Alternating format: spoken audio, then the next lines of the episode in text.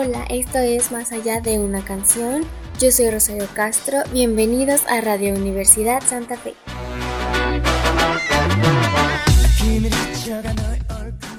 Hoy les tengo una canción que si te identificas con ella, si has pasado por una situación similar o padeces de esto, de verdad te va a dejar la piel chinita.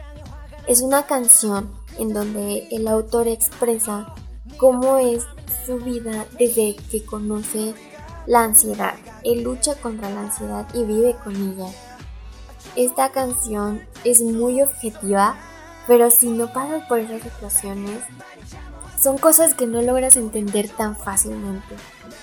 Nos habla de cómo él se siente atrapado en síntomas que no entiende, porque es algo que no lo ve y él no lo percibe como una enfermedad.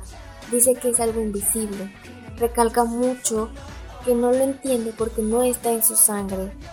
Siente que lo está venciendo, que se apodera de él, que es más fuerte que su persona y busca algo para curar su mente.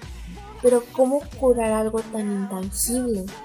Las personas a su alrededor comienzan a decirle que todo va a estar bien, que todo marcha igual que antes, pero él no puede ver cambios y se pregunta si de verdad las cosas van a mejorar en algún punto.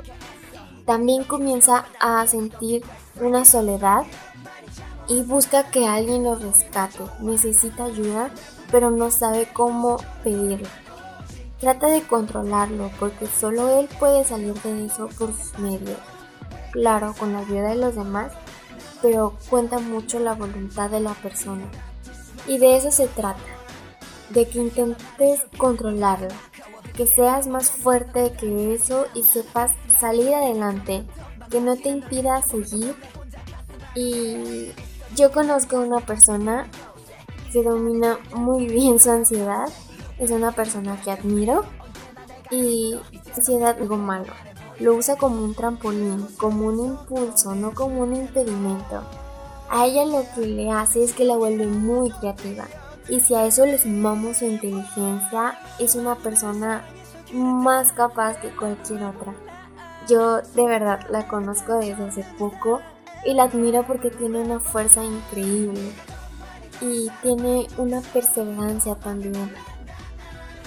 Su ansiedad solo la ha hecho más fuerte. Espero que todos puedan transformar lo que ven como un impedimento en una fortaleza y la usen para crecer como personas, como profesionales, como estudiantes, como todo. Y pues eso es todo por hoy. Yo soy Rosario Castro, gracias por escuchar.